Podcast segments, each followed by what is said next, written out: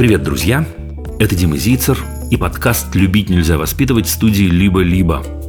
На этой неделе, как и всегда, я отвечаю на вопросы бабушек, дедушек, мам, пап, детей, преподавателей, всех-всех-всех, кто звонит нам и с кем нам так приятно и интересно разговаривать. Любить нельзя воспитывать.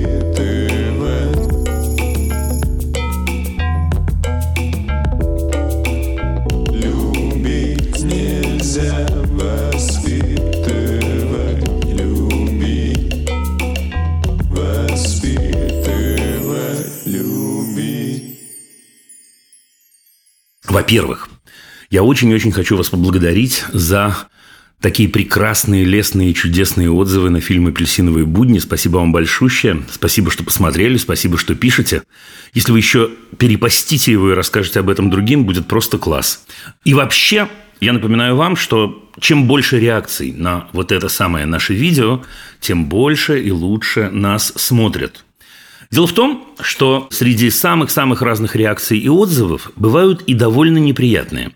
Так получилось, что за последнюю неделю у меня было два или три почти одинаковых отзыва о том, что, ну, друзья, что вы на это реагируете? Ведь он за каждый, так сказать, раскрытый рот получает огромные деньги.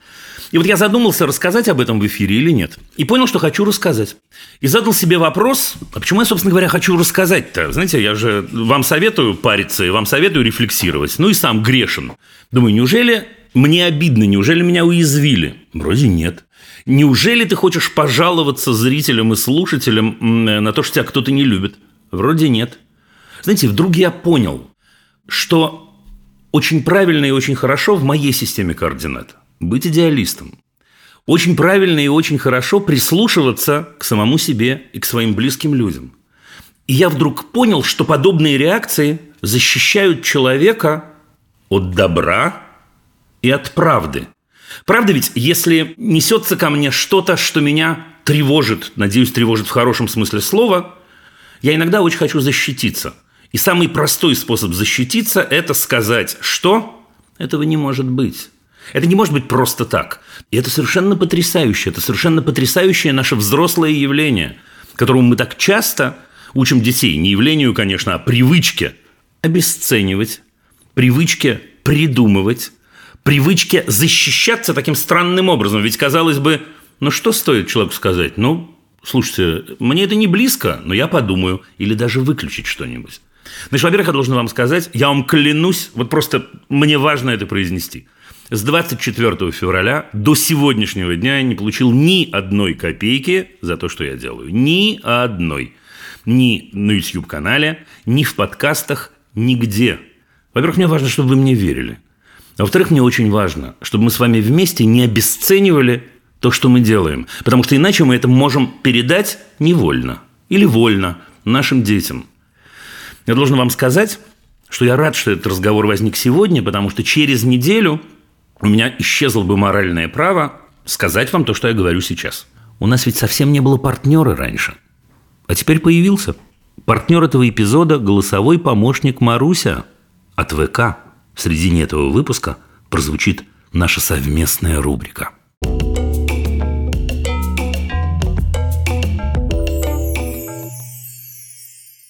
Юлия, здравствуйте. Дима, у меня вопрос про моего старшего сына. Ему тринадцать лет, и угу. в феврале этого года он столкнулся, как и многие, если даже не все, с очень сильными эмоциональными переживаниями. Мы, разумеется, как родители старались ему помочь в этом, обсуждали, разговаривали. Но в итоге к весне все это вылилось в то, что он взял маркер, отправился на улицу и начал наносить на стенах надписи этим маркером. Он писал «Нет войне». Он оказался в полицейском участке, куда угу. его привезли весьма грубо. И там он столкнулся тоже, ну, я бы сказала, с грубостями. Его оскорбляли.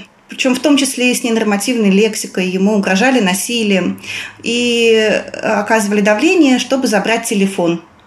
В итоге телефон у него отобрали, мы еще не успели к тому времени приехать. И в его телефоне просмотрели все его переписки, все, прям копались. Мы, конечно, разбираемся с этим правовыми методами, но у меня вопрос про то, как помочь ребенку справиться с этой ситуацией. Потому что, с одной стороны, мне не хочется говорить ему, что то, что с ним произошло, это нормально, и я, конечно же, так и не говорю. Но, с другой стороны, мне очень страшно, что у него развивается страх в отношении полицейских, потому что если у него когда-то случится какая-то неприятная ситуация, и ему потребуется обратиться за помощью к полицейским, то я вижу, что у него теперь там какой-то барьер, он не, не может довериться как структуре, как людям. И второй вопрос сразу же. Он очень сильно переживает, что за всеми его шагами следят, что у него не осталось ничего личного. А он сам-то как вышел из всей этой истории? То есть, с точки зрения, ну, взгляда на эту позицию, на то, что он делает, вот какова его позиция сейчас? Я должен вам сказать, что это не первая, не вторая и даже не пятая подобная ситуация, которую я слышу с двадцать четвёртого февраля, плюс-минус про этот возраст. Я всем задаю этот вопрос, и ответы разные. Поэтому, да, Юль, он сказал, что ответ. Он не отступает от своей позиции, что ему запрещают думать так, как он думает, но он все равно не перестанет. Но, конечно, сказал, что, наверное, писать было, ну, я бы сказала, непредусмотрительно. Он жалеет о том, что попался, но не жалеет о том, что делает. Он жалеет о том, что попался. Значит, я скажу вам то, что я думаю, и пусть про нас думают, что хотят все. Мне кажется, что у вас обалденный, совершенно молодой человек вырос. Я, конечно, как человек взрослый, так же, как и вы, понимаю, что э, э, тот путь, который он выбрал на тот момент, был путем опасным. Он стоит на учете, но ему тринадцать лет, как мы с вами понимаем, поскольку речь не идет, о, о, к счастью, да, на данную секунду об уголовном преступлении, обойдется, скорее всего, да?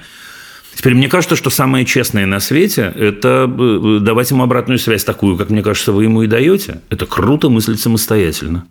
Это круто на самом деле иметь личную позицию. Теперь в этой страшной и жуткой ситуации это круто уметь выразить свои мысли однозначно и понятно. Это круто сомневаться. Окей, иногда так бывает, что мы смотрим назад и говорим, это было чуть неосмотрительно или ничуть неосмотрительно. Но это не делает нас хуже. Все равно я, он, он остается, ваш сын остается чудесным, прекрасным, э, романтическим, в лучшем смысле, пламенным человеком. Вам как маме страшно? Ну, конечно, страшно. Мне, я слышу эту историю, мне страшно ее слушать. Об этом, конечно, он должен знать. Теперь разговор был бы сложнее, если бы вы сказали мне э, в результате всей этой ситуации, он сказал, а я пойду еще напишу на стене всякое. Нет, в результате этой ситуации он говорит, это было опасно, неосмотрительно, и можно было подумать еще раз. Мне кажется, что если Всевышний послал ему такую замечательную маму, да, он может с ней на эту тему разговаривать, о том, как, как в этой ситуации быть. Теперь, Юль, ну, ситуация-то дикая совершенно, мы с вами понимаем. Ужасная. Жуткая, но нашим детям, которым тринадцать, четырнадцать, пятнадцать лет, надо про это говорить. Это круто, если им есть с кем разговаривать. Вашему сыну повезло. Если вы придете в процессе этого разговора, слушай, сейчас я не знаю, какой практический ход может быть.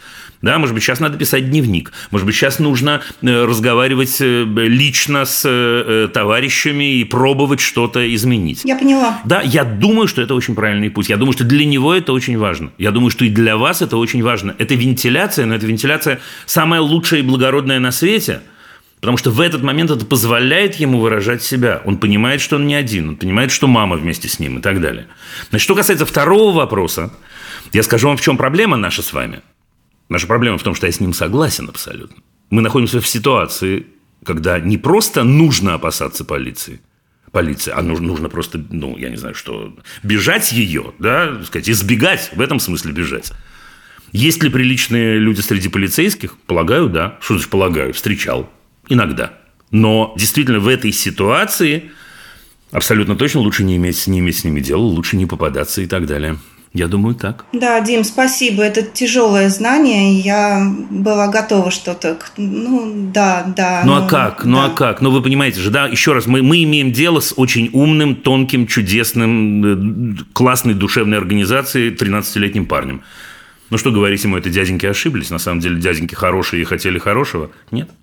Нет, дяденьки вот в том описании, которое вы произнесли, совершили преступление. И не одно, насколько я понимаю, но я не да. юрист, это кто-то другой должен определять. Спасибо. Вот. Спасибо вам, Юля, огромное. Удачи, сил. Разговаривайте с парнем. Пока.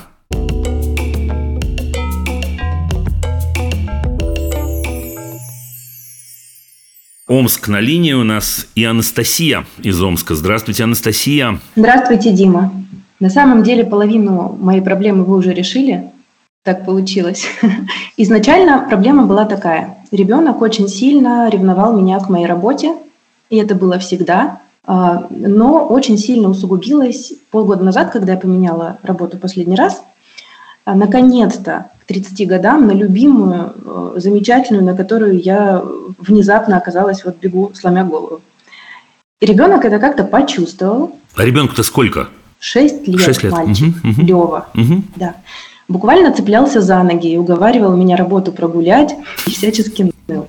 Я в ваших подкастах услышала совет, что нужно больше ребенка впускать в нашу взрослую жизнь. Начала ему рассказывать, как у меня день прошел. Оказалось, столько всего происходит у меня. Я даже не подозревала. Mm-hmm. Вот. И даже пару раз его привела на работу. И ему это все так страшно понравилось. И он как-то внезапно понял, что чем-то там реально полезным занимаюсь, что с реальной жизнью связано. И вопрос с работы отпал сам собой. Так что вам огромное за это спасибо. Остался небольшой вот э, нюанс. Ребенок э, Лева очень... переживает, ему немножко не хватает совместного времени, и он это формулирует э, так пессимистично. Ну вот, опять не получится у нас поиграть вместе. Ну вот, опять папа будет за компьютером. Ну вот как вот ох из мультика. Mm-hmm. И э, я хотела вас спросить, может быть, есть какие-то способы, какие-то небольшие трюки, как больше обращать его внимание на то время, которое у нас получается вместе проводить, чтобы он не, не акцентировал внимание именно на том, что... иногда, может быть, не получается. Давайте начнем с простого. Если вы с ним планируете, например, заранее, чего вы хотите сделать? Да, вот как вы хотите бы проводить время вместе? Что будет? Последнее время стараюсь ничего не обещать, потому что если вдруг по какой-то причине обещание не получается выполнить, это прям... А вы не обещали, я не сказал, я не сказал обещать, я сказал попробуйте совместно запланировать, это не то же самое. Есть же какие-то вещи, которые вы, ну, более-менее можете гарантировать, правда? Ну, вы же можете гарантировать, что вы почитаете, когда он спать ложится, например. Да, или конечно. Или папа почитает. Отлично, планируем. Вы же можете гарантировать, не знаю, что в определенный день, ну, вы же знаете, наверное, свое расписание, вы вместе поужинаете. Дима, да вот это в том-то и дело, все это есть, и совместные ужины, и чтение. Ну, вот, например, сейчас лето, наконец-то, так. В Сибири, и как только появляется свободная минутка, он рвется на улицу. За уши притаскиваем его домой уже к десяти, не хочет уходить. А потом да. Все равно вздыхает, мы не поиграли. И, ну, и упрекнуть его нельзя в том, что он предпочел улицу летом. У нас зима восемь месяцев впереди. Слушайте, ну так это же очень просто. Нет, я не понял, извините, я действительно не понял, извините ради бога. Мне кажется, что в подобной ситуации и двух-трех повторов того, что я сейчас скажу, вам хватит вот так. Представим себе ситуацию, что он на два часа пошел гулять. Да, а через два часа сказал: мама, мы опять не поиграли. Ну, что я предлагаю в этой ситуации сделать? Я предлагаю взять взрослую ответственность, через часик выйти к нему, да, и сказать: Левушка, дорогой, слушай, вот смотри, вот сейчас мы остановимся на секунду, давай вот так положим на две чаши весов, я очень хочу с тобой поиграть, при этом я очень хочу, чтобы тебе было хорошо. Давай поймем, что мы сейчас предпочитаем. Вот прям проговорить с ним словами. Он, он скажет, например, он скажет: я иду гулять. А вы, таки, вы такая остановите его на, на, на двадцать секунд. И спросите его, а почему это хорошо? И он скажет, он скажет, это хорошо, потому что у меня там Вовка гуляет на улице, потому что я птицу увидел прекрасную, потому что я то, сё, пятое, десятое. Вернулся он э, с этой самой улицы. Не ждите, пока он начнет ныть. Просто спросите его, как, насколько это было круто, и что на улице было, и так далее, и так далее, и тому подобное. Теперь, внимание, первое время... Первые два раза, ну, честно, не больше. Его может занести, и он может по привычке начать э, э, э, ныть, а мы не поиграли, и так далее, и так далее. Скажите: стоп, мне неприятно. Скажите: Лёва, я тебя очень-очень люблю. И для меня очень-очень важно, чтобы тебе было хорошо. Именно поэтому я вышла к тебе на улицу. Мне неприятно, не делай так, пожалуйста. Все. Это знаете, что такое? Это отчасти неумение выбирать. И вообще-то вам надо с ним вместе поучиться выбирать. Выбирать круто. Да, значит, у нас очень-очень часто бывает, у нас у всех, что э, мы забываем совсем про этот навык. Ну, и дети как будто, ну, так сказать, ну, он, он, он, он говорит, я хочу чего-то, и пошел, например. Или наоборот, я, он говорит, я хочу, а мы говорим, нет, сейчас нельзя. Да, выбор здесь нулевой. И когда человек оказывается в ситуации выбора, он задним числом, Левушка ваш, переживает, что он выбрал неправильно, а должен был вы, выбрать иначе и так далее. Да, вот поэтому, не знаю, в школе у нас, например, у нас с четырех лет выбранные уроки. Вот с четырех лет мы ставим человека в ситуацию, когда минимум два раза в день должен выбрать, куда он идет. Вы скажете: Дима, это очень сложно в четыре года. Точно, скажу я вам, это очень сложно. Рядом с ними есть взрослые, которые обсудят, которые помогут, которые в случае чего можно пойти не туда, туда и в средине уйти и так далее. Но цель как раз, чтобы они к шести-семи годам научились выбирать и после этого не, не обламывались, извините за выражение, на тему выбора. Окей, сегодня я э, поиграл на улице, скажет он. При помощи мамы я понимаю, что в этом были такие, такие, такие, такие плюсы. Ну, наверное, что-то, что-то потерял, наверное. Но в следующий раз я выберу наоборот. Перевести это в рацио, короче говоря. Угу. Спасибо большое. Будем пробовать. Да и вам спасибо большое. Ура! Действуйте. Хорошего продолжения лета. Пока-пока. Спасибо. До свидания.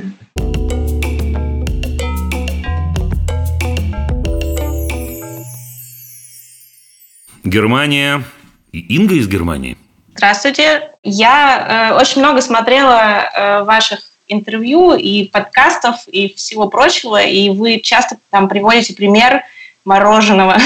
Дочь три года. Так. Она еще маленькая, она не понимает, что... Ну, как бы мы, взрослые, понимаем, что сладости все-таки это что-то, что стоит ограничивать, потому что это не так э, хорошо для здоровья. А она хочет мороженого на завтрак, перед завтраком, перед обедом, и я предлагаю ей э, перед дубном, часто... но она отказывается. В общем, она может съесть много мороженого в день. Сколько мороженого в день съесть можно? Как как-то отвлечь ребенка от мороженого, потому что кроме мороженого есть еще сок, есть еще э, куча пива, всякого мармелада. Господи, о чем вы говорите? Конечно. Каждый раз, когда я рассказываю какую-то историю личную, я всегда говорю: я честное слово это не придумал. Я честное слово это не придумал. Это история про наших очень близких друзей сейчас. А когда-то, когда она с ними произошла, мы, в общем, еще не были близкими друзьями, были приятелями.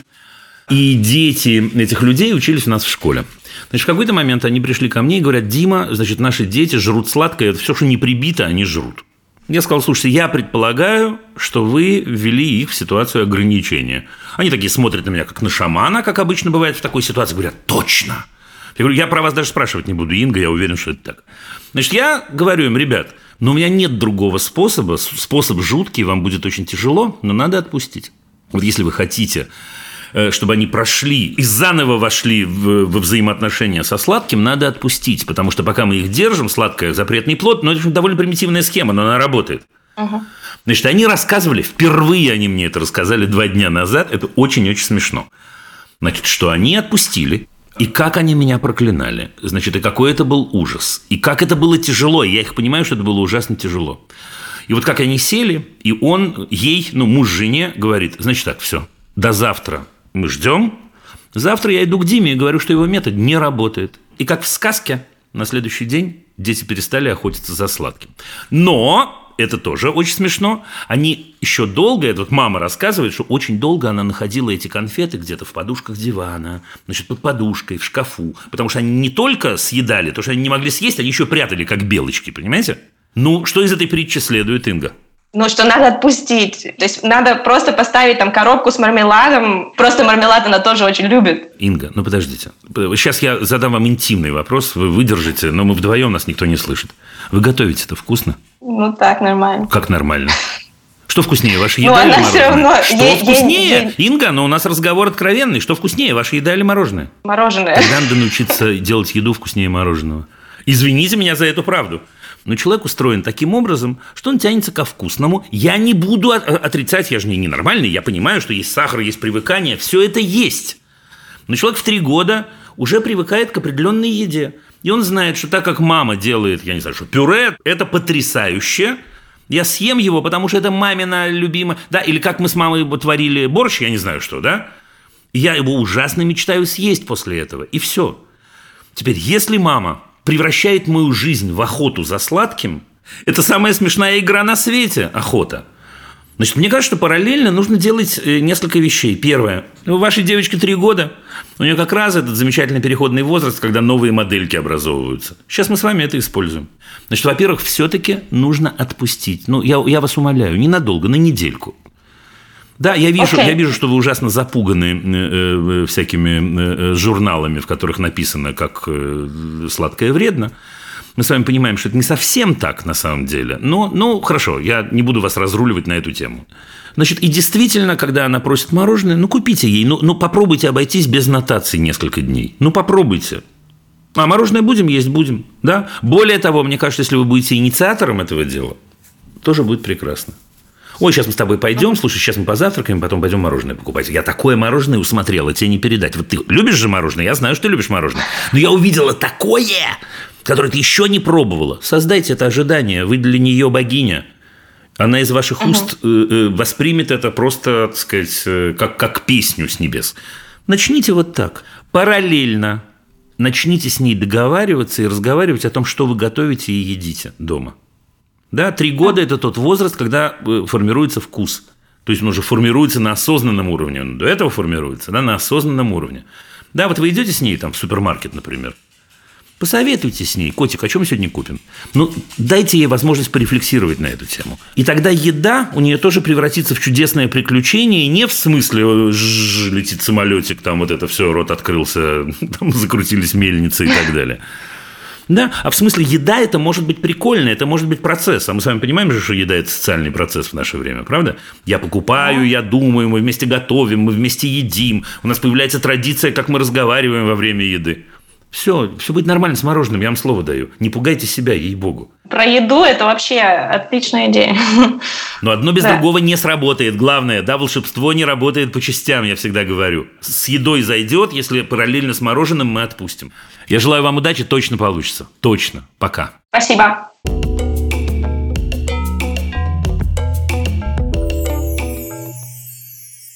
Друзья, я напоминаю, что этот выпуск мы сделали вместе с голосовым помощником Марусей от ВК. И это наша совместная рубрика. В ней Маруся отвечает на мои вопросы про детей и их взаимодействие с искусственным интеллектом. Марусь, скажи, а как у тебя получается, что ребенку с тобой не скучно? Дима, мне просто нравится рассказывать разные истории и делиться тем, что я знаю. Общаться с детьми весело, ведь они задают много неожиданных и интересных вопросов. А я очень люблю всякие почемучки. Поэтому со мной дети могут долго играть самостоятельно. А еще я могу поиграть со всей семьей, например, в города или в верю-не верю. Маруся – это голосовой помощник от ВК. Она может поставить любимую музыку, может найти ответ на любой вопрос, может позвонить и отправить сообщение друзьям ВКонтакте, да и просто может поболтать с вами, если вам стало скучно. Между прочим, особенно классно Маруся ладит с детьми. Она знает множество сказок и игр, превращает обучение в нескучное. При желании Марусю можно обнаружить в разных устройствах. Например, в умных колонках ВК-капсула и ВК-капсула мини. А еще у Маруси есть детский режим. Она распознает детский голос и оберегает ребенка от взрослого контента. Маруся, твой голосовой друг. Я с огромным удовольствием делюсь с вами промокодом «Либо-либо» за главными буквами латиницей. Этот промокод дает дополнительную скидку в пять процентов на покупку ВК-капсулы и ВК-капсулы мини. Ссылка на капсулу и промокод в описании эпизода.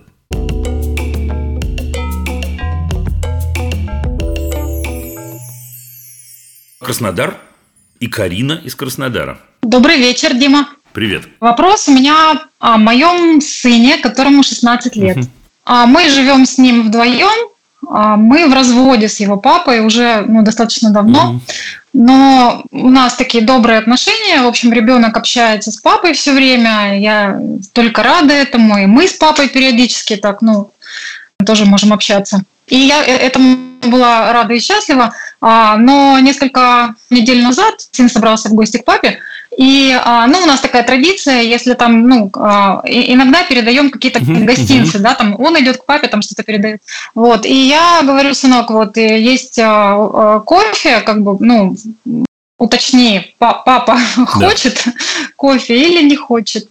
И сын позвонил папе, а для того, чтобы как-то, ну, это же моя инициатива была, и поэтому он телефон на громкую связь включил. и я поняла, что по голосу, что папа, в общем, не, не очень трезв. Mm-hmm. То есть, ну, это, в общем, достаточно, достаточно не трезв, так, что это отражается прямо так. вот на речи. Ну, для меня это было очень неприятно, потому что, ну, я вообще к этому отношусь с детства еще. Все, все в порядке, ничего не надо объяснять, все в порядке, имеете право, все нормально. Я напряглась, да, и спросила у сына, говорю, слушай, а раньше такое вообще бывало? То есть вот ты идешь в гости, папа тебя ждет, вы договорились заранее, а получается, что он вот в таком, ну, не совсем как бы... состоянии. Ну, ребенок задумался, сказал, что, ну, да, такое бывает, но это же не значит, что папа там буквально с ног падает. Нет, с ног он не падает. Вот. Ну, и отправился к папе. Угу. Я думаю, ну, это мои, как, ну, как вы любите говорить, там какие-то вот эти вот тараканы в голове, то есть я зря переживаю. Вы переживаете не зря, только скажите мне, за что вы переживаете. Я ставлю себя на место своего сына и понимаю, что мне было бы неприятно общаться с папой, который, ну, не совсем в, в адекватном состоянии. Ну, мне, я просто тоже это испытала в детстве, мне было Карина, неприятно. Какой же мотив тогда у вас был бы общаться с папой? Не знаю. У меня есть подозрение такое, что когда папа зовет в гости... Ну, сын, ну, конечно, он хочет пообщаться. Не знаю, предвидит ли он, что будет такая ситуация или нет, но как-то в разговоре прозвучало, что если я откажу там на папину просьбу, да, скажу, что я не хочу или я не приду, то папа же может обидеться. Ну, вот это один раз такое прозвучало. Ну, хорошо. Да. Значит, смотрите, у, у нас отношения с сыном-то хорошие, я полагаю. Чудесные, да, открытые. Да. Мне кажется, что нет, переживаете вы не зря, во-первых. Вы имеете право переживать, вы мама, еще бы не переживали. Но мне кажется, что вам надо с ним поговорить про эти переживания. Не в смысле «я переживаю, поэтому, не знаю, что не ходи к папе» или что-нибудь. Спросите прям, прям впрямую, да, нужно ли, нужно ли за тебя волноваться, если что-нибудь, где я должна тебя защитить и так далее. Может быть, много причин, по которым он идет к папе. Папа с ног не падает, ну, допустим, папа выпивает. Вот вдруг такое с ним произошло. Раньше не выпивал, теперь выпивает, да, все бывает. Не исключено, что это совершенно не мешает вашему мальчику. Не исключено, что, напротив, он хочет ему помочь как-то и его защитить. Может быть, будет круто, если он вам про это скажет, хотя он не обязан, Карин. Но предложить выслушать, мне кажется, очень-очень важно. Не надавить, а предложить выслушать. Мне кажется, очень важно в этот момент не предлагать ему варианты ответов. Вот мне вы предложили, да, я бы на его месте, мне было бы неприятно. То есть не надо говорить ему, мне бы на твоем месте было неприятно, потому что все, ему нечего говорить после этого. Потому что и маму разочаровывать нельзя, и да, ну что. Поэтому говорить надо, да. Да, говорить надо о том, слушай, я взволновалась, я про это не думала, а потом как-то сама себя стала разруливать. Слушай, надо волноваться-то, действительно, я, может, все равно буду. Да, ну расскажи, котик, ну расскажи, можно же попросить. Очень важно в этот момент, мне кажется, чтобы прозвучало, я точно не буду тем человеком, который запретит тебе ходить туда, куда тебе важно ходить. Точно, гарантированно ты можешь этого это не сто процентов. Опасаться. С другой стороны... Я точно буду тем человеком, который тебя поддержит.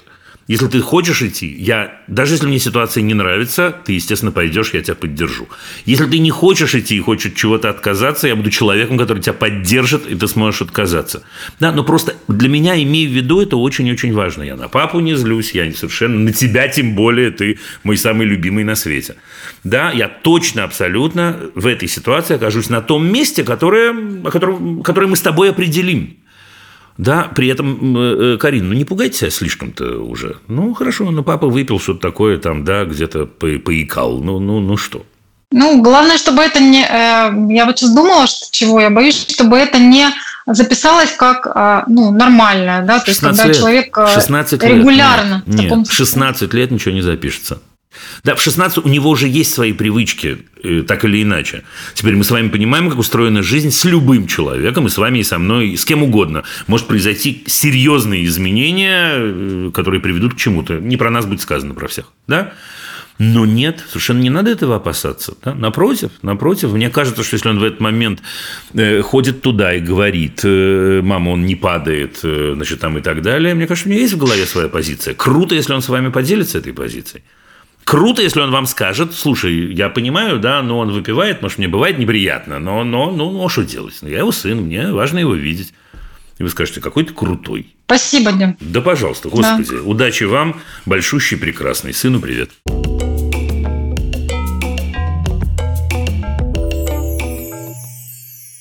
Сербия у нас, Валентина. Привет, Дима. Привет-привет. У нас следующая ситуация. Мы приехали сюда по понятным причинам в апреле угу. из Петербурга с шестилетней дочкой. Ну, когда вы сказали, конечно, по понятным. Не, не по автоматически понятным, но сейчас по понятным, действительно, да. Девочка-принцесса, единороги, платье, вот это вот все счастье. Все как полагается, да? Угу. Да, мега-коммуникабельный ребенок, достаточно не проблемный, все как бы хорошо, угу. все прекрасно. Пару месяцев здесь пожили, ребенку говорили, что мы в таком длинном-длинном путешествии. Не особо там придумывали, но, в общем, сказали, что мы едем очень сильно надолго, поэтому вот, собственно, собираем там игрушки, вот это вот все. Вот, приехали, все было хорошо. Ребенок с нами, нашли ребенку садик хороший русский, чтобы ее, опять же, там не сильно травмировать сербским языком. Все, mm-hmm. классные воспитатели, все такое прям вот как, как надо, все прям, ребенок счастлив. Вот, съездили в Питер. Нам нужно было вернуться э, на неделю, съездили в Питер, mm-hmm. э, ребенка просто выключила к чертям. То есть? Ребенок э, очень хочет домой. Ребенок mm-hmm. хочет друзьям, ребенок хочет к бабушке, к воспитателям, ребенок хочет собственную комнату. Все разговоры с утра только о том, что когда мы поедем в Россию. Пару недель мы ее там пытались там, объяснить, что вот э, мы сейчас здесь, там пытались найти какие-то хорошие вещи, ну, от, отвлекать ее, короче, вот этим всем. Но, mm-hmm. э, собственно, случилось дальше то, что ребенок, ну, прям съехал с катушек. Самая крайняя ситуация у нас была в детском саду, когда позвонили воспитателям, мы приехали, э, она плюнула воспитателя, э, О, она подралась с, с детьми. Попала? Ей нет. Нет, ну, воспитателя плюнула и попала, или нет? Да, да, да, да, да, да, конечно. Хуже тогда. Так. Вот.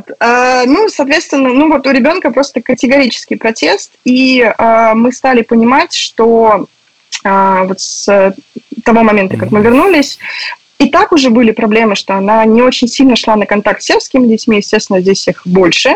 И на площадках она все меньше, меньше, меньше играла, как бы, хотя раньше мы очень много путешествовали. В любой стране ребенку было все равно, какой язык, там, индийский, португальский. Она играла со всеми, она дико коммуникабельна, и ей это просто необходимо. Ну, по ее вот какому-то состоянию. Угу. А сейчас ребенок угас, и фактически она сейчас с нами. И глобальная еще проблема в том, что ребенок от нас требует э, играть там в принцессы, в игрушки, в лошадки. И раньше это закрывалось все, опять же, там, как бы вот с детьми, да, мы находили там ей какие-то компании, там, знакомых и так далее, как бы и очень много было детей вокруг, и ей хватало. А сейчас она боится этих детей, она к ним не идет, она хочет этого от нас. У нас, естественно, как бы, ну, мы уже на таком немножко пределе, потому что сами тоже в этом состоянии переезда. Это как бы вот одна история, вторая у нас дикий страх, потому что Сербия не конечная точка, и через какой-то промежуток времени мы как бы собираемся эмигрировать в Израиль. Второй еще переезд, и еще раз ей как бы, собственно, ну, не знаю, травма, не травма, но как бы тяжело, и мы этого уже боимся. А когда вы собираетесь ехать в Израиль? Объективно мы туда поедем, скорее всего, через год. Как вы рискуете загадывать-то так далеко в наше время, господи. То есть, мы не едем в Израиль, короче говоря, да? Через год посмотрим. Ну, хорошо. Ну, все не совсем просто. Так, задайте-ка мне вопрос, а? Давайте, прямой вопрос. Как сейчас ребенку помочь? С этим справиться? Открыться, наверное, обратно? Смотрите, если вы позвонили мне три месяца назад... Uh-huh. И сказали, вот когда вы уехали в Сербию в свою, да, uh-huh. и сказали бы, Дим, что нам в этой ситуации делать? Вот как нам, как нам поступать? Дима бы сказал вам, во-первых, ни в коем случае не говорить, что уехали в длинный отпуск. И я бы сказал, что в такой ситуации опасно давать надежду на возвращение, как бы. И третье, что я бы сказал, я бы сказал, что человек в шесть лет имеет право понимать причину переезда. Теперь, поскольку мы с вами, в общем, этого не сделали, насколько я понимаю. Ну, причину она знает, насколько это возможно. Ну, а насколько это? Ну, озвучьте причину, так, чтобы не попадать под статью, да? Ну, ну вот, ну, ну, озвучьте. Что она понимает? Ну, во-первых, она понимает, что мы уехали так, как я должна работать в другой стране. Да? Вторая причина, если не попасть под статью, естественно, спецоперация. Она знает, что то, что происходит, не очень хорошо. Она знает, что... И что? Подождите, из этого, из всего этого не следует ваш отъезд. И уезжаем-то мы почему? Уезжаем мы потому, что мы не хотим жить в этой стране. По целому ряду причин. По да, мы хотим, там, причин. Не знаю, давайте я за, за, за вас, да, да мы да, не да, хотим, да, там, да. вероятно, я просто я за вас придумываю сейчас, да, ну, делать Нет. этого, с этим ассоциироваться, в опасности, угу. да, значит, теперь смотрите. Значит, мне кажется, что это первый номер, что человек имел право понять под первым номером, что происходит с его родителями. Сейчас абсолютно не важно, как, кто относится mm. к этой позиции. Не важно, мы рулим конкретную ситуацию. Mm-hmm. Да? Что делать сейчас? Мне кажется, во-первых, нужно дать ей однозначно понять, что вы не вернетесь. Это очень-очень важно. Теперь это больно ей, вероятно, для нее. И нужно найти форму, в которую вы это облечете. И вы найдете момент, как поговорите. Вы создадите атмосферу такого разговора. Вы сами-то приняли решение, что вы уезжаете. Она, в общем, ну, так или иначе подчинилась. Я не имею в виду, что сейчас, что вы ее заставили. Но все-таки подчинилась. Это не было ее решение вместе с вами. Конечно. А жаль, а жаль, а жаль. Нет, не конечно. Нет, не конечно. Это возможно. Ну, так вот, мы не вернемся. Когда вы сгоняли, сгоняли в Питер, ну, вы, в общем, эту надежду поддержали. Да. И теперь, когда она вам говорит, когда я приеду та-та-там, вы вынуждены бегать, как дрессированные мишки вокруг. А ответ-то, вообще-то, честный ответ, он такой: мы не вернемся. Из этой точки можно делать ее частью решения. Да, вот то, что вы не сделали три месяца назад. Угу. Да, мы не вернемся, а теперь давай вместе придумаем, как мы будем жить. Угу. И тогда она становится частью этого решения. Она не обязана прыгать от восторга. Угу. Но в существующих предлагаемых обстоятельствах она говорит: я буду ходить в этот садик. Я не буду ходить в этот садик. Мы найдем другой садик. Я буду учить сербский язык. Я не знаю, что я буду делать. Я пойду угу. заниматься танцами. Я буду расстраиваться. Хорошо, будешь расстраиваться. Нам как себя вести, когда ты расстраиваешься. Но тут есть о чем говорить. Угу. Она сейчас живет на другой планете. Родители ее успокаивают, но не говорят: мать, в эту яму нечего копать. Все, там ничего нет. А, ничего не будет, точно. Угу.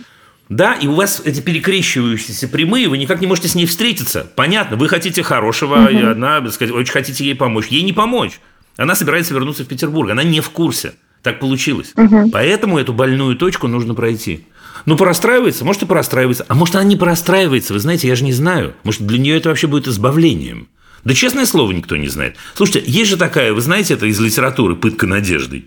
Да, не надо, может быть, у нее это и есть пытка надеждой. В этот момент вы говорите: нет, котик, да, мы это, этим сейчас... Будет тысяча вопросов, она, возможно, спросит вас, а приедет она когда-нибудь или нет. Вы скажете правду. Правда, наверное, заключается в том, что, вероятно, да, но это сейчас да, не обсуждаемо не и, не, и непрогнозируемо. И дальше довольно быстро, сразу, ну, может быть, в том же разговоре, а может быть, через э, день, нужно угу. говорить о том, что, окей, вот у нас, вот они предлагаемые обстоятельства, в этих предлагаемых обстоятельствах начинаем фантазировать. Все, поехали. И тогда решение контачить с детьми местными, это должно быть, в принципе, ее решение, ее нельзя... Ну, вместе с вами, конечно, при вашей поддержке, но тогда она становится хотя бы немножечко, насколько это возможно, хозяином своей судьбы. Угу. Потому что сейчас она нет. Угу. Да, представляете себе, чтобы она вам устроила, если бы ей было четырнадцать? Да, представляю. О! О, да? В четырнадцать, да. Я думаю, что ее чудесная, умная, интеллигентная мама эту ошибку бы не совершила. Вы бы поговорили с ней подробно-подробно, как жить, как строить жизнь, а как правильно, а куда, возможно, правильно ехать и так далее. А тут проскочили, ничего страшного, я понимаю, что вы сами в сумасшедшей закрутке и, и в жуткой ситуации. Угу. Все понимаю. Я желаю вам удачи, спокойненько, потихонечку, ничего не поделаешь. Пока-пока. Пока.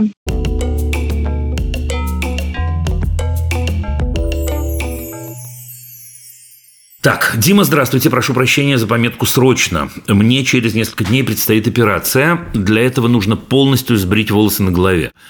Поговорила об этом со своим девятилетним сыном, он шокирован тем, что я буду некрасивая. Как ему помочь справиться с чувствами страха, возможно, неприязни при виде меня в таком виде? Ко всему к этому добавляется болезнь, нахождение в больнице, когда дать ему чувство безопасности и уверенности. Из близких людей с ним будут бабушка и дедушка. Спасибо. Значит, смотрите, вот что я вам скажу.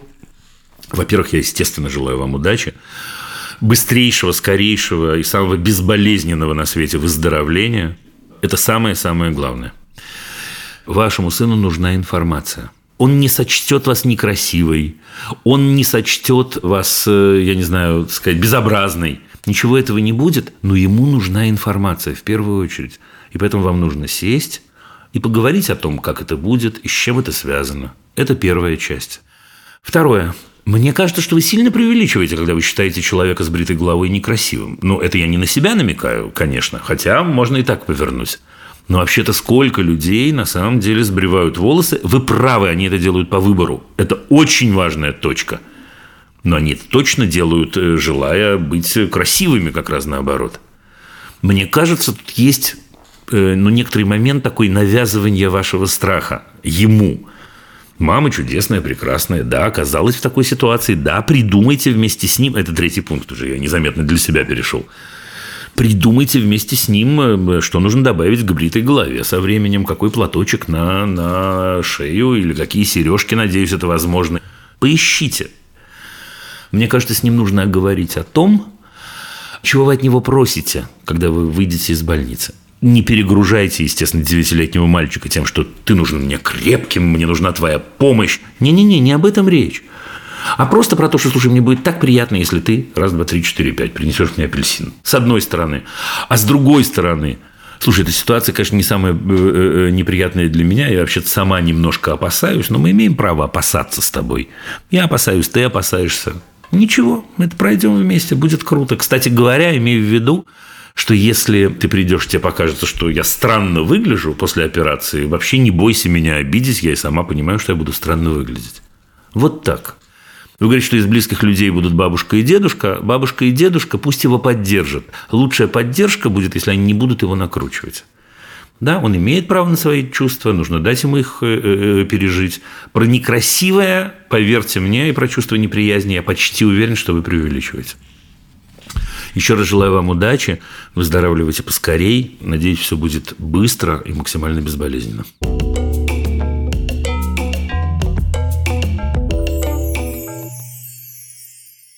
Сыну тринадцать лет.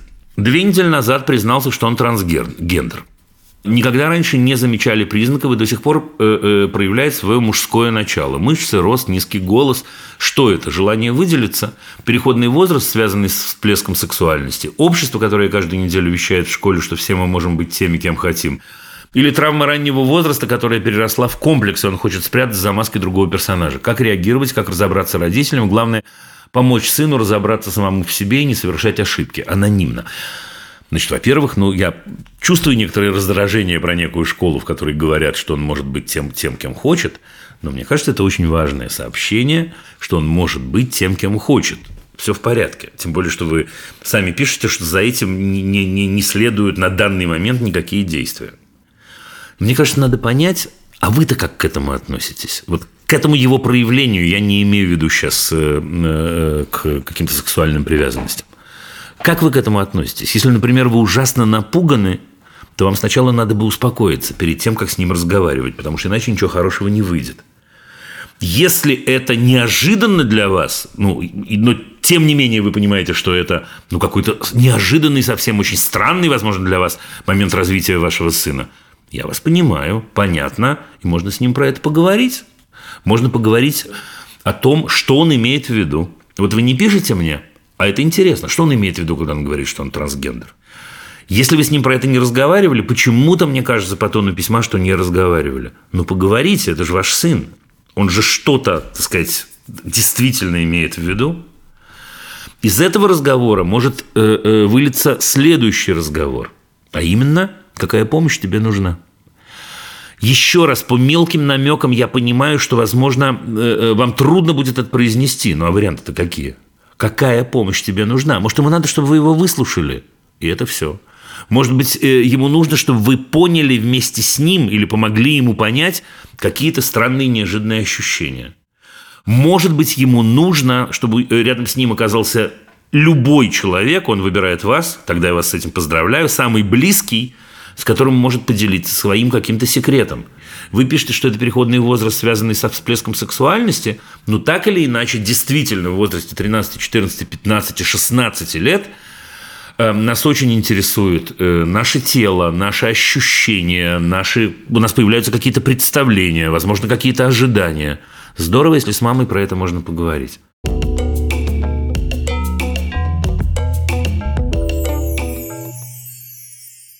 Здравствуйте, здравствуйте. Работаю в одной из школ Санкт-Петербурга. В обычной государственной школе меня многое устраивает. Классные ученики. Мне действительно нравится, какими свободными и крутыми сейчас растут дети. Отличные коллеги, взаимопонимание с большинством родителей. Даже администрация, которая дает свободу действий и работает по принципу «если учитель хорошо работает, главное ему не мешать». С недостатками системы я готова была мириться до двадцать четвёртого февраля. Угу. Когда отказалась показать ролик в классе, имела неприятный разговор с директором. Дальше диалог. Я это показывать не буду. Понимаете, у меня там семья, у наших учеников там родственники, друзья, они уже все отлично понимают. У меня сейчас десятый класс, в скобках. Но вы обязаны, вы учитель государственной школы и обязаны поддерживать государственную политику. Я думала, учительница отвечает, да, я думала, что учитель государственной школы, как и любой другой школы, к слову, обязан быть профессионалом в своей области и личностью. Директор отвечает, вы ошибаетесь. Дальше нам несколько раз на совещаниях было сказано, если ваше мнение не совпадает с мнением государства, можете писать заявление об уходе прямо сейчас. Честно говоря, в конце февраля, начале марта я действительно взвесила все за и против, прощупала почву на предмет свободных вакансий учителя математики старшей школы и решила, что могу позволить себе уволиться. Но мне жалко детей. Они все видят, все понимают, предлагают включить ролик, если это необходимо, но без звука и просто продолжить урок. Хм. Как работать в таких условиях? Психологически это просто становится невыносимо. Впереди учебный год с еженедельными классными часами, которые все будут посвящены одной теме. Мы же это понимаем. Как директор, подскажите, как быть и выжить в этой системе. Ой-ой-ой-ой-ой-ой-ой. Вот что я вам скажу, как директор. Давайте я начну издалека.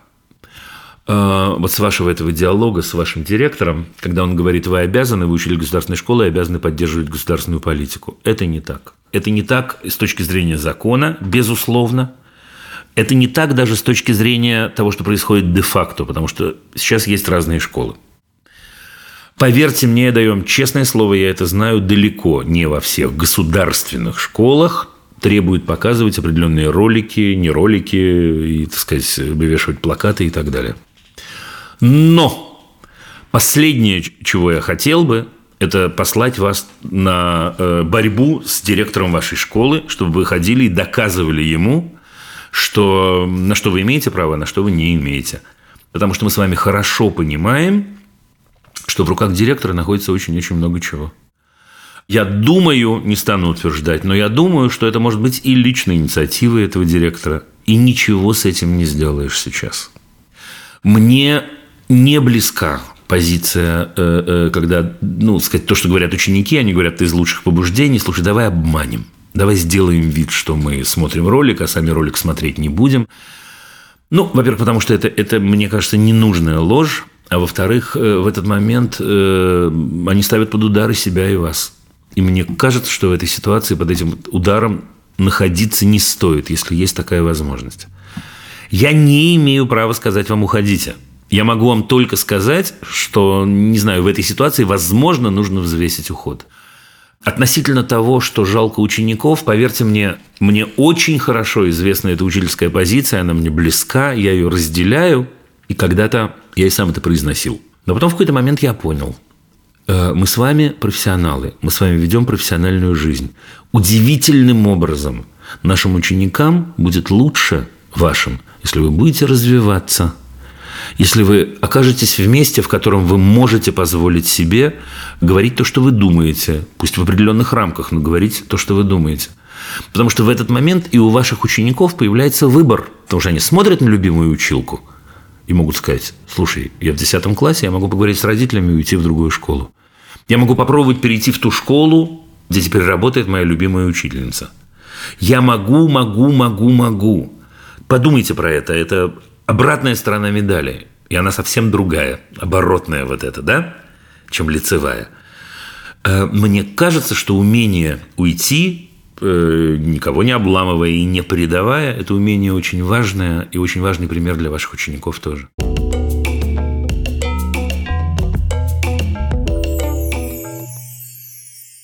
Дима, здравствуйте. Посоветуйте, пожалуйста, список книг, которые, на ваш взгляд, были бы интересны мальчику двенадцати с половиной лет. Большое спасибо за все. Здравствуйте и спасибо за спасибо. Но я грузану вас сейчас про книги, которые были бы интересны мальчику двенадцати с половиной лет. Внимание, гружу. Нет таких специальных книг, потому что мальчики двенадцати с половиной лет, вы не поверите, все разные. Они отличаются от девочек и друг от друга, и внутри группы мальчики двенадцати с половиной они тоже сильно отличаются. И книжки они любят разные. Но зато я могу вам дать один совет. Мне кажется, в двенадцать с половиной лет прикольно книжки выбирать самому. Мне кажется, для того, чтобы выбрать книжку, нужно пойти в книжный магазин, хороший, классный, интересный, и провести там много времени. Много – это вот сколько хочется. И ходить, и книги перебирать, и трогать, и открывать, и смотреть картинки. И, возможно, не знаю ваших отношений, не знаю, как лучше, чтобы мама была рядом, или, наоборот, чтобы мамы не было, и мама надо мной не висела, потому что у мамы очень часто есть ожидания, правда? двенадцать с половиной лет, будем читать, ну, что там, не знаю. Да, Пинака, да, из современных там писателей, которые французского, да, которые ровно как бы пишут, что он для этого возраста. Не знаю. Книги, мне кажется, выбираются по очень странным причинам иногда. Очень-очень. Человек имеет право выбрать книжку, потому что у него, знаете, так упал взгляд куда-то. Он говорит, вот что-то я слышал фамилию этого автора, дай куплю. Или, какое завлекающее название, или, вы удивитесь, эта книжка очень странного цвета. Или картинки в этой книжке или на этой книжке почему-то меня привлекают. Или я всегда хотел что-нибудь купить из раздела юриспруденция, сейчас самое время. Или, или, или, или. Вот смотрите, это очень важный момент, потому что именно оттуда появляется вкус к книгам, вкус к чтению. Он появляется вот из этой точки. Я имею право просто взять книжку и никому не объяснять, почему я взял ее. Знаете, как еще бывает? Иногда бывает так, что человек открывает книжку, так посмотрел одну строчку. О, беру. И автор неизвестный, и все неизвестное. Беру. Так что вот, проведите такой эксперимент, а потом вы расскажете, нам наоборот расскажете, какие книжки интересны вашему конкретному мальчику двенадцать с половиной лет.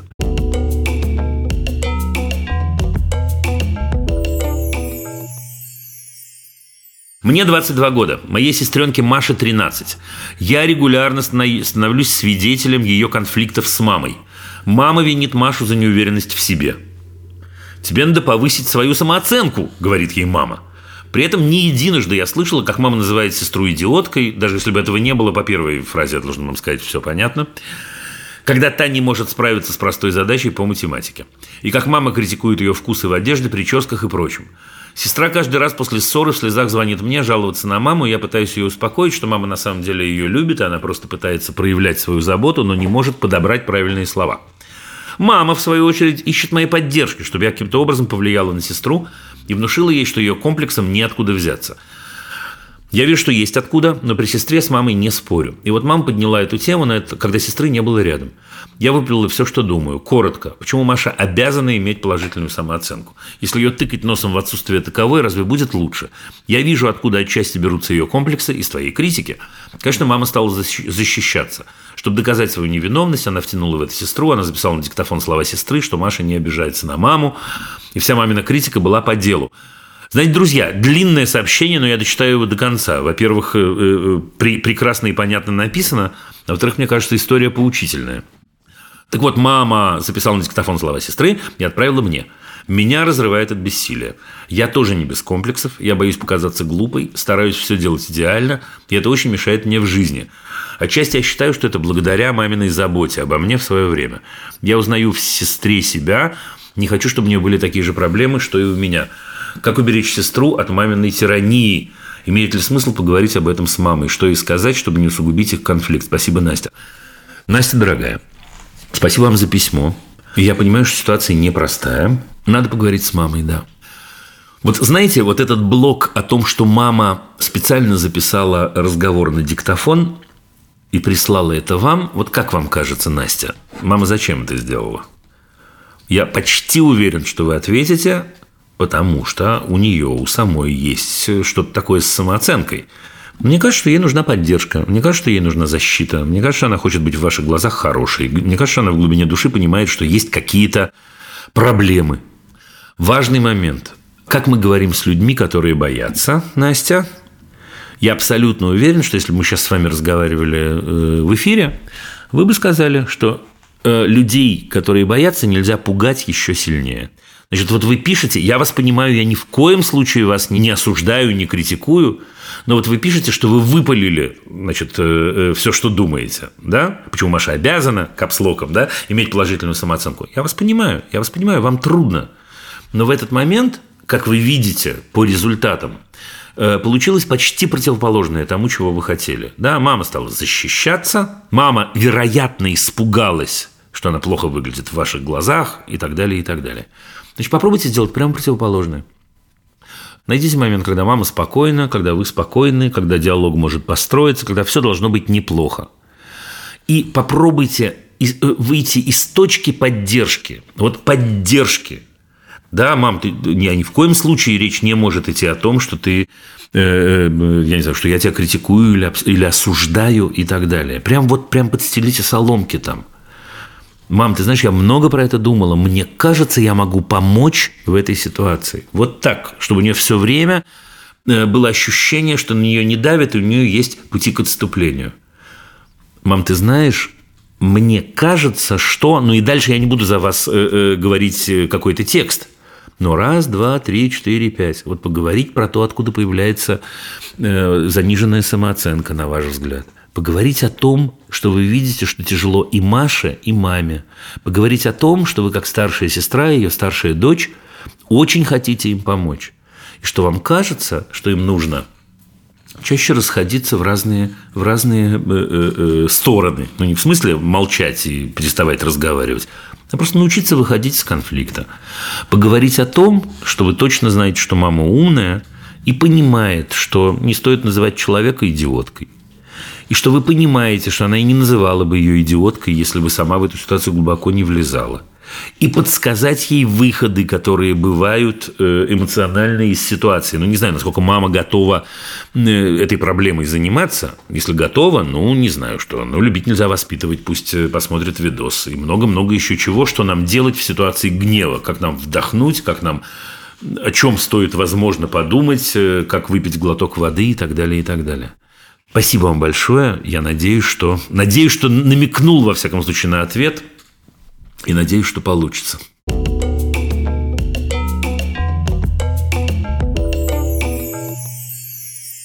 Дима, слушаю вас уже много лет.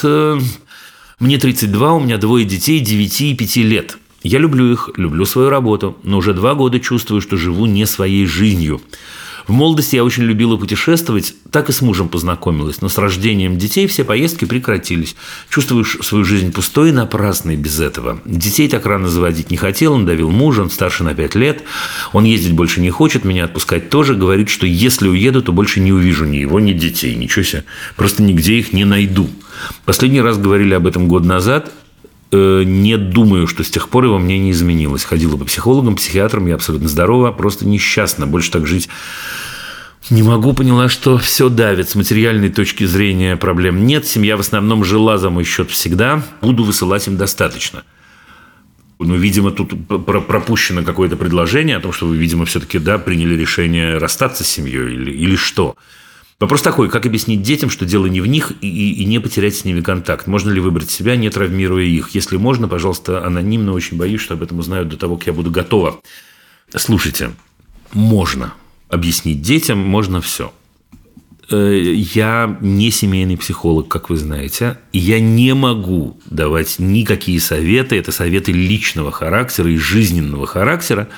Поэтому я попробую сосредоточиться все-таки на своей области, на области контакта с детьми.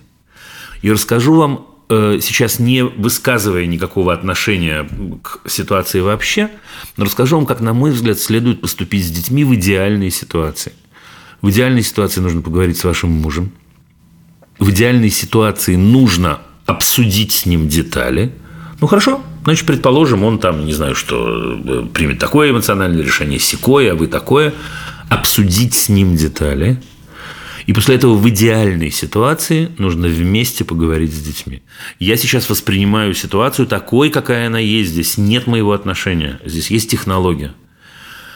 Так вот, в этой ситуации нужно сесть вдвоем и рассказать детям, как будет устроена их жизнь.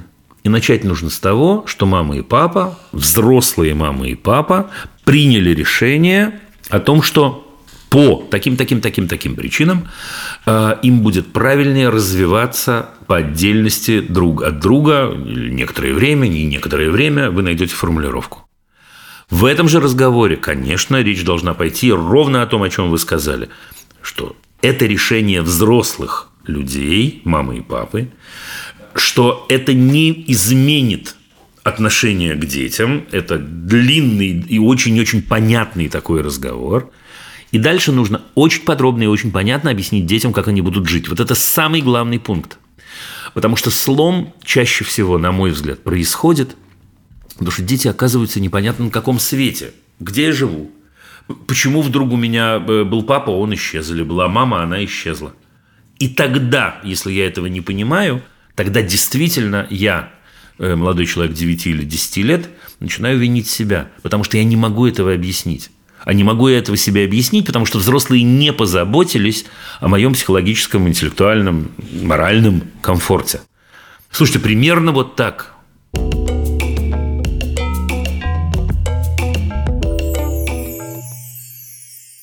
Здравствуйте, меня зовут Надежда. Хочу задать вопрос о дочке шести лет. Никак не можем договориться, чтобы дома сама одна посещала туалет. Всегда требуется мама или папа, или бабушка, если они у нас в гостях, чтобы посидели, поболтали, ручки подержали. В целом, я, может, и не против ее сопровождать, но бывают ситуации, что просто неудобно все бросить и идти с ней в туалет. Например, когда готовлю и... Ну, понятно, да?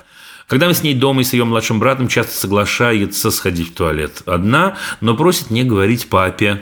Если очень редкий случай, что и при папе собирается, то э, э, просит отвлечь внимание папы, чтобы никто не знал. Не понял, почему, точка не ясна. За пару недель до отпуска в июле вдруг все наладилось, она не подходила к нам с этими просьбами, вдруг, в отпуске была в гостях, конечно, сопровождали ее. Почему, конечно? На возвращении домой все вернулось, как было. Есть ли в этом проблема или не? Париться само пройдет. Размышляла, что, возможно, дело в том, что это какой-то способ провести время с папой по вечерам. Часто мы неспокойны или даже нервно реагируем на ее просьбы, так как реально иногда неудобно. Как быть, перестать реагировать, как поступать, ту-ту-ту-ту-ту-ту. Знаете, чего, Надежда, мне не хватает? Мне не хватает здесь следующей информации.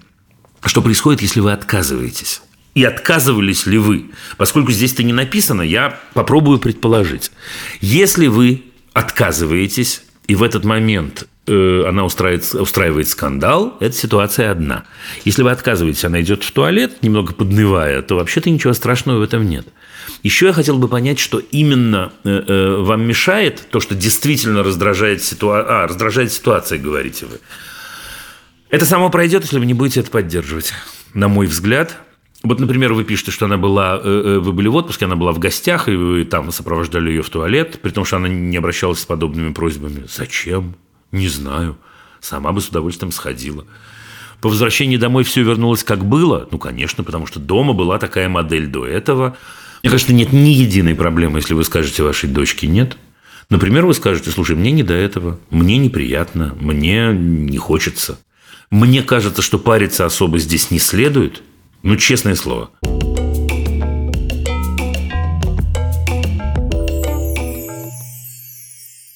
Меня зовут Павел.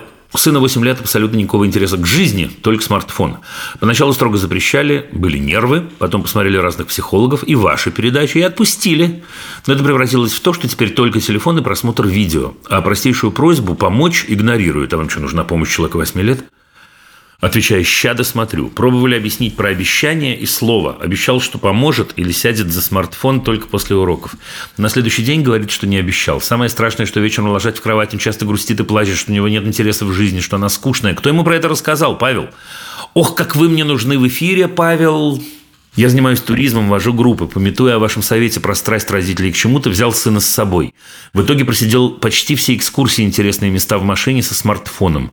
Причем в группе были дети его возраста, только пару раз он с ними бегал, ну, в общем, все понятно. На этом фоне мы с женой чувствуем себя ужасными родителями. Сын часто жалуется, что ему не хватает внимания. Еще важный штрих: характер по характеру, личность и против системы. Мы отчасти сами против системы, извините, заболтал. И поддерживаем в нем эту свободу. Значит, Павел. Итак, первое, лучше всего позвоните. Но если вы не решитесь или решите не звонить, я отвечу.